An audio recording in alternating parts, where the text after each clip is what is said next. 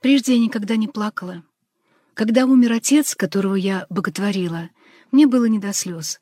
Надо было спасать маму, чуть было не умершую с горя. Спасать не только ее жизнь, но и рассудок, которого она чуть не лишилась, так велико было ее горе. Кроме того, что греха таить, Румыния была страна средневековая, феодальная, и когда главой семьи оказалась девушка, то многие акулы ринулись в надежде поживиться. Папа — юрист-криминолог и джентльмен до кончиков ногтей — отнюдь не был образцовым хозяином-земледельцем. Все хозяйство, забота о земле, о работе давно было моей обязанностью, и я всегда была рада и горда, что он мог спокойно читать в шезлонге в своем саду, который он так любил. Рядом с ним мама, у его ног любимая собака и кругом мирная картина, вековые дубы, лужайка, сад, виноградники — я гордилась тем, что могу дать ему возможность отдыхать, а не биться, как рыба об лед. Нелегко было вести хозяйство, когда из ничего надо было создать что-то. Кто видел, с какими трудностями приходилось встречаться мне? Папа, как английский король, царствовал, но не управлял. Зато он пользовался неограниченным кредитом у местных богачей, скупщиков зерна. Денег он брал сколько хотел, а расплачивался, когда реализовывал урожай то есть к весне. Умер отец в самый разгар осенних полевых работ, и кредиторы предъявили к оплате векселя раньше, чем покойника в гроб положили. Но они просчитались. Вместо того, чтобы подписать кабальное обязательство, я через головы местных акул заключила сделку с Государственным федеральным банком, обязавшись поставить для экспорта зерно самой высокой кондиции — один бог знает, сколько мне пришлось для этого потрудиться. Но это было потом. А пока что, едва похоронив отца, я сразу же расплатилась со всеми долгами и в дальнейшем ни разу не воспользовалась кредитом, который мне предлагали местные финансовые тузы. Но для того, чтобы доказать, что я твердо стою на ногах, мне пришлось не на шутку проявлять глазомер, быстроту, натиск. Горе должно было молчать. Было не до слез. Слезы не приносят облегчения, они лишь расслабляют, от них подкашиваются ноги, и туман застилает глаза. Необходимость борьбы, напротив, встряхивает, заставляет напрячь силы и обостряет взор.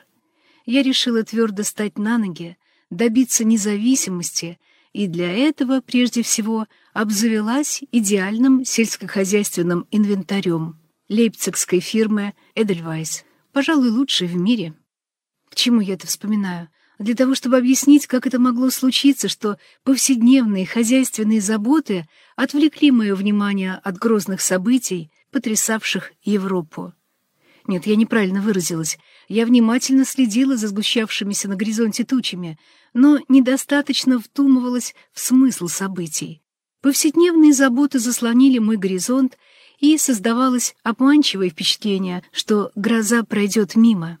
В Европе разгоралась непонятная для нас странная война. Обе стороны топтались, стоя друг против друга, и показывали одна другой кукиш в кармане. При поверхностном осмотре казалось, что лава застыла, но подземные удары заставляли настораживаться. Как-то не верилось, что кроме Запада существует еще и Восток, наверное, от того, что там происходили слишком много непонятных событий, особенно с 1937 года. А тому, чего мы не понимаем, мы не верим. Только этим я могу объяснить свою близорукость. Я работала с каким-то упоением, со стервенением, и результаты уже сказывались. Я акклиматизировала новые виды злаков, поставляла отделению народного хозяйства сортовые семена, за что оно мне предоставляло трактор для вспашки земли. Одновременно встала на рельсы ферма племенного скота, свиньи Ланкастер и овцы Метисы Каракуль. Могла ли я больше внимания уделить отдаленным раскатам грома, будучи уверена, что гроза пройдет мимо? Шел 1940 год. В марте я внесла последние деньги за инвентарь, хозяйство было чисто от долгов и процветало. Наступил июнь месяц. 27 июня, вернувшись вечером с поля и управившись с хозяйством, я подсела к маме попить чаю. Лампу не зажигали, за окном горел закат, любимое освещение моей мамы, и мы сидели у открытого окна, пили не спеша чай и слушали радио. Девять часов. Из Бухареста передают последние новости. Из Лондона сообщают. В начале о положении на фронте, весьма печальном для Франции, немцы без всякого сопротивления шагают на юг. В Савой вторглись итальянцы, но были отброшены. В Греции... И вдруг, тем же монотонным голосом диктор продолжает. Советский Союз высказал претензию на территорию Бессарабии. Смешанная комиссия в составе таких-то и таких-то генералов вылетает в Одессу для урегулирования этого вопроса. Мама подносила карту чашку. Рука ее задрожала, и чашка со звоном опустилась на блюдце. Я помню ее растерянный взгляд. Как же так? Что же это будет? До меня, кажется, не дошло то, что мы услышали, или показалось чем-то несерьезным, очередной уткой. «Что будет, увидим, а пока что пей чай», — сказала я невозмутимо. Теперь даже трудно себе представить, что сердце, которое должно было быть вещуном, ничего не возвестило. Как будто еще совсем недавно в прибалтийских республиках не произошло нечто подобное, и как будто бы мы не могли догадаться, во что это выльется. Одно лишь несомненно. В этот вечер мы в последний раз уселись за стол безмятежно. Чай мы не допили, и из-за стола встали в подавленном настроении. Мама расстроилась, а я... Ой, я не имела ни малейшего представления о том, что нас ждет. Ночью по Сорокской горе непрерывной вереницей шли автомашины с зажженными фарами. Мы думали, что это румынские. Нам и в голову не приходило, что по наведенному понтонному мосту идут советские танки и бронемашины. Не имела я ни малейшего представления о том, что в нашей жизни произошел крутой поворот, и что все привычное, незыблемое, оказалось уже где-то за чертой горизонта. Утром, отправляясь в поле на пропашку сои, я зашла к маме и, поцеловав ее, сказала, «Когда встанешь, послушай-ка, какие новости сообщат по радио?» Не пришлось прибегать к помощи радио. Новости явились сначала в виде советских самолетов. Один приземлился неподалеку от нашего поля. Еще несколько таких же небольших самолетов с ревом пронеслись на бреющем полете на запад. Бросив работу, я поспешила домой. По дороге через деревню Цепилова проходили грязные защитного цвета бронемашины, небольшие танкетки. То тут, то там стояли они обочины дороги. Черные лужи смазочного масла виднелись на дорожной пыли, и измазанные бойцы что-то чинили. Одна машина вышла из строя на перекрестке неподалеку от нашего дома. Из нее текло что-то черное, и деревенские парни, подталкивая друг друга локтями, хихикали и острили. Как овечки. Где стал, там и лужа.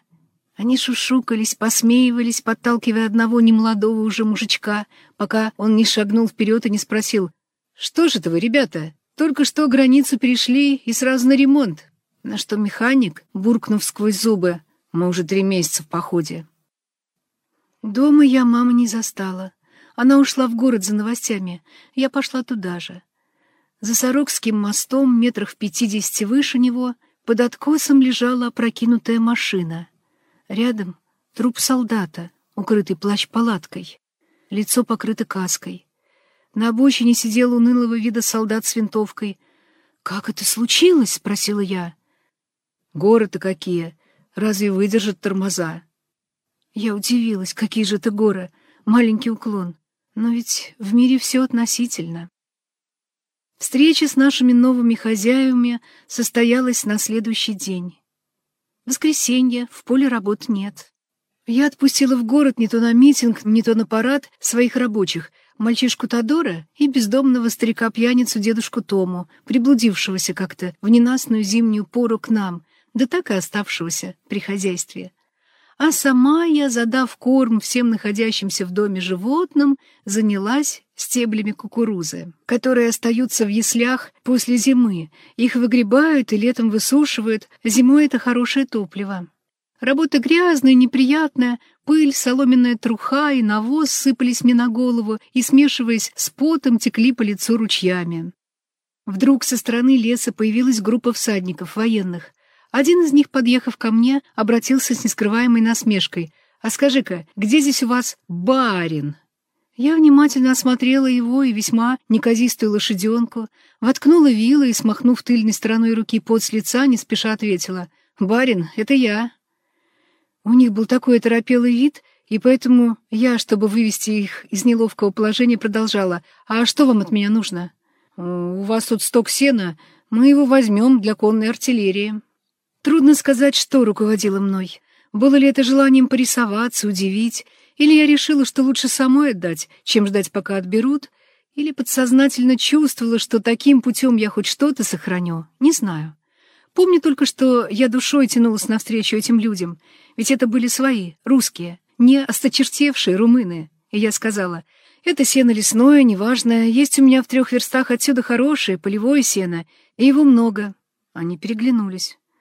«Это очень похвально, что вы идете нам навстречу. А кто же нам укажет, где это сено?»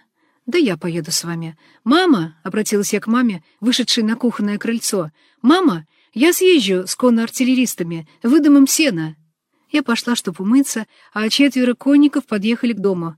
«Мамаша, дайте напиться». Мама вышла с кувшином красного вина и кружкой. Она ласково и немного смущенно их угощала, наливая чуть дрожащей рукой холодное ароматное вино. Когда я, наскоро приведя себя в порядок, выходила из дома, в коридорчике между столовой и кухней мама меня остановила и, поцеловав, сказала, «Ты обратила внимание, как он сказал «мамаша»?» Мне он стал сразу близок, как сын. Ведь и мой сын где-то там, на чужой стороне. Надо сказать, что мой брат Антон Кирсновский в 1940 году находился во французской армии, воюющей с фашизмом. Мама продолжала. Даст ли ему там кто-нибудь напиться? Мамаша, они, право же, очень славные ребята, не так ли? Что я могла ей сказать? Я удивлена и немного разочарована. Меня ждали еще долгие годы, полные удивления и разочарования, но это позже. Едем размашистой рысью. Я без седла на молодой вороной кобыле свастики, названной так отнюдь не в честь Гитлера, а просто у нее на лбу белое пятнышко, напоминающее свастику. До крутого спуска все шло хорошо. Ну вот крутой спуск. Я, не меняя аллюра, устремляюсь вниз, перескакивая водомойное. На половине спуска оглядываюсь. Моих спутников нет. Удивленная останавливаюсь. Ветеринар, политрук и старшина далеко позади. Они спешились и ведут своих коней в поводу. Вот тебе на. Вспоминаю машину, у которой не выдержали тормоза, на совсем пустяковом, с моей точки зрения, уклоне. Позже, уже осенью, видела, как растерянный солдат разогнался вниз от синагоги по тропинке, что вела от верхнего города в старый город, в Сороках. Он не мог остановиться и бежал, испуганно повторяя «Вот она, страна Бессарабия!» Оказывается, все это были жители Полтавщины. У них местность равнинная, и наши холмы кажутся им горами. Сено подсчитали, обмерили, реквизировали. Сейчас выдам вам расписку. Зачем? Сено оплате не подлежит, к чему расписка. Чтобы с вас это же сено вторично не потребовали. Неужели и такое может случиться? Мотаю себе на ус. Сидим под стогом сена, жарко, летний ветерок, как пахнет нагретое сено. Завязалась оживленная беседа, вернее, словесная дуэль. Политрук и я. Ветеринар улегся под стогом сена и уснул. Странно. Он спит, но почему-то время от времени приоткрывает глаза и делает мне какие-то знаки. Не то подмигивает, не то предупреждает. Ничего не пойму. Как далека я была от мысли, что можно поплатиться, высказывая свои взгляды. Это в двадцатом веке. Никогда бы этому не поверила. А что мог пострадать не только тот, кто говорит, но и тот, кто слушает и не бежит тотчас, чтобы донести — нет, такого, наверное, и в самые дикие времена Инквизиции не было. Сколько горьких упреков получила я с тех пор, сколько знаний приобрела. Пожалуй, приобрела не то слово, выстрадала. Вот как надо было сказать. Но тогда, в тот ясный летний день, когда все мои университеты были еще впереди, было простительно всего этого не знать. Политрук говорил о непогрешимости партии. Я его попросила объяснить, отчего в непогрешимой партии могли оказаться такие грешники, как Тухачевский, Убаревич, Якир. Ими же им легион. И в чем критерий непогрешимости? Политрук воспевал коллективизацию, притом добровольную, а я спрашивала, как перевести на русский язык понятие «добровольное» и чем объяснить голод 1933 года, о размере которого в то время я имела очень неверное представление, так как могла допустить возможность голода лишь на необитаемом, бесплодном острове при кораблекрушении, а не в самой хлеборобной в мире стране. Я спрашивала, какой общественный или государственный орган контролирует поступки Сталина и каким путем народ может ограничить его власть и не дать ей превратиться в самодержавие. Домой я возвращалась шагом. Мне нужно было разобраться в нашей беседе. Политрук явно разочаровал меня. Ни на один из моих вопросов он не дал мне исчерпывающего ответа. К нам, к маме и ко мне, крестьяне нашего села, и не только нашего, имели привычку обращаться по всякому поводу. К маме шли все обиженные или считавшие себя таковыми. Неправильно ли обложили налогом вдову или обошли пенсией старуху? Барыня найдет способ помочь. Неполадки в семье или не могут поделить наследство? Барыня посоветует. Кто устроит способного ребенка бедных родителей учиться за казенный счет? Разумеется, барыня. А если имел место жандармский произвол или вымогательство, то обиженные и обездоленные знали прямую дорогу к барыне. Славная моя старушка, будучи уже на пороге смерти, сохраняла она страстную любовь к справедливости и безграничную доброту. Даже в 85 лет она вспыхивала от негодования, когда узнавала, что кому-то, обиженному, отказали в помощи. Излишне говорить, что в те годы под властью румын, мама была как бы негласным депутатом, призванным защищать всех обиженных. Ко мне обращались реже, и обычно в двух случаях. Во-первых, если нужно было обзавестись хорошими семенами, и во-вторых, если какое-либо событие захватывало врасплох. Дудука, что значит барышня, ученая, она много книг прочла, она должна знать. Может быть, от множества прочитанных книг в голове и получается яролаж, но ко мне нередко заходили и старики, и молодежь, и за стаканом вина или кружкой чая мы обсуждали то или иное событие. Что же удивительного в том, что с первых же дней советской оккупации, принято говорить освобождение из-под власти бояр-капиталистов, но отчего не назвать все своими именами? Ведь только вор не говорит «я украл», а говорит «я позаимствовал». Так вот, в дни советской оккупации ко мне вереницей приходили из села люди. Что же это будет, Дудука? Что нас ждет? Я была настроена оптимистически. Или хотела сама себя в этом убедить. Ведь легче всего обмануть того, кто хочет быть обманутым. Что будет? Ну, разумеется, со временем мы это узнаем. А пока что можно сказать лишь одно. Пусть каждый занимается своим делом и делает его хорошо. Не поступай плохо, и никто тебя не обидит. Теперь у нас советские законы, ну, значит, мы будем подчиняться советским законам. А мы земледельцы. Наше дело — выращивать хлеб, и делать это нужно как можно лучше. Возвращаюсь я однажды с поля. Дело было в первых числах июля. В комнатах пахнет нафталином. «Мама, это что же такое?» Мама явно смущена. Сундук открыт, на кровати, на стульях разложены шерстяные вещи, нехитрое маминое рукоделие, шаль, чепчики, чулки, носки, кофты, свитера из кроличьей овечьей шерсти и отборные каракулевые смушки. «Мама, что за базар?» «Видишь ли, ко мне приходила Нина Дмитриевна и посоветовала кое-какие зимние вещи отвезти в город. А вдруг решат, что у нас слишком много, ведь могут забрать, как излишки» и оставит нам по одной лишь смене.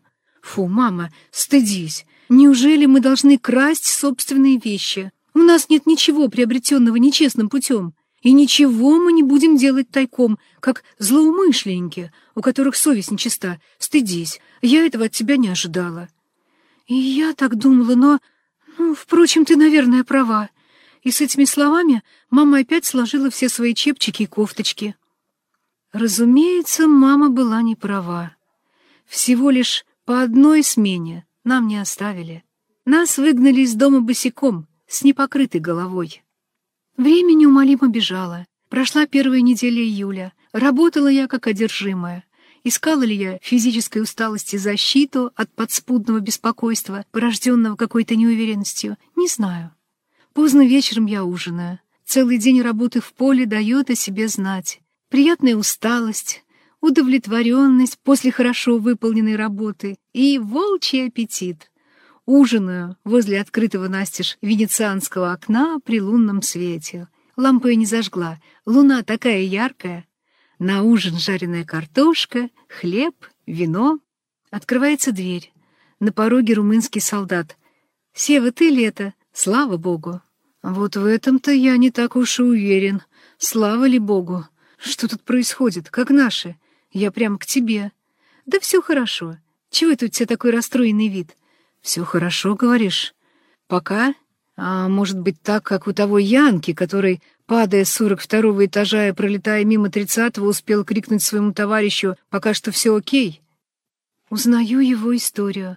По окончанию агротехнической школы, 17 лет, он пошел волонтером в артиллерию. Образованный, смышленный парень вскоре получил звание сержанта. Их часть стояла в Аргееве.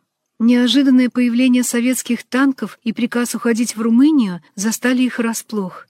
Офицеры, на то они и румынские офицеры бросили свою часть на произвол судьбы и расторопность сержанта.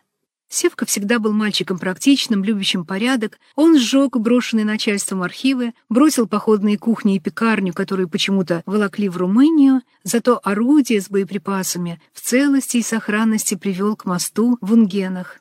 Но тут на него нашли сомнения. Он не хотел в Румынию, а как дезертировать без разрешения? Он привык, удирая с работы или с практического урока, спрашивать разрешение у старшего брата Сережи, как быть. Следуя доброй привычке, он подошел к тому офицеру, которому передал на границе приведенную им артиллерийскую часть, и попросил разрешения дезертировать. К счастью, это был не румын, а венгр. Он внимательно осмотрел вытянувшегося перед ним во фрунт мальчика и спросил, «Ты кто, румын?» «Нет, русский». «Ну так и ступай к русским». Севка бросил свой наган, в обозную повозку, пустил коня на мост, хлопнув его по крупу и пошел пешком обратно. Вот я и не знаю, хорошо ли я поступил. Ну, разумеется, хорошо, ты же русский, здесь ты дома. Разве бы я поверила, скажи мне кто-нибудь, что ни ему, ни мне в России не будет ни дома, ни родины.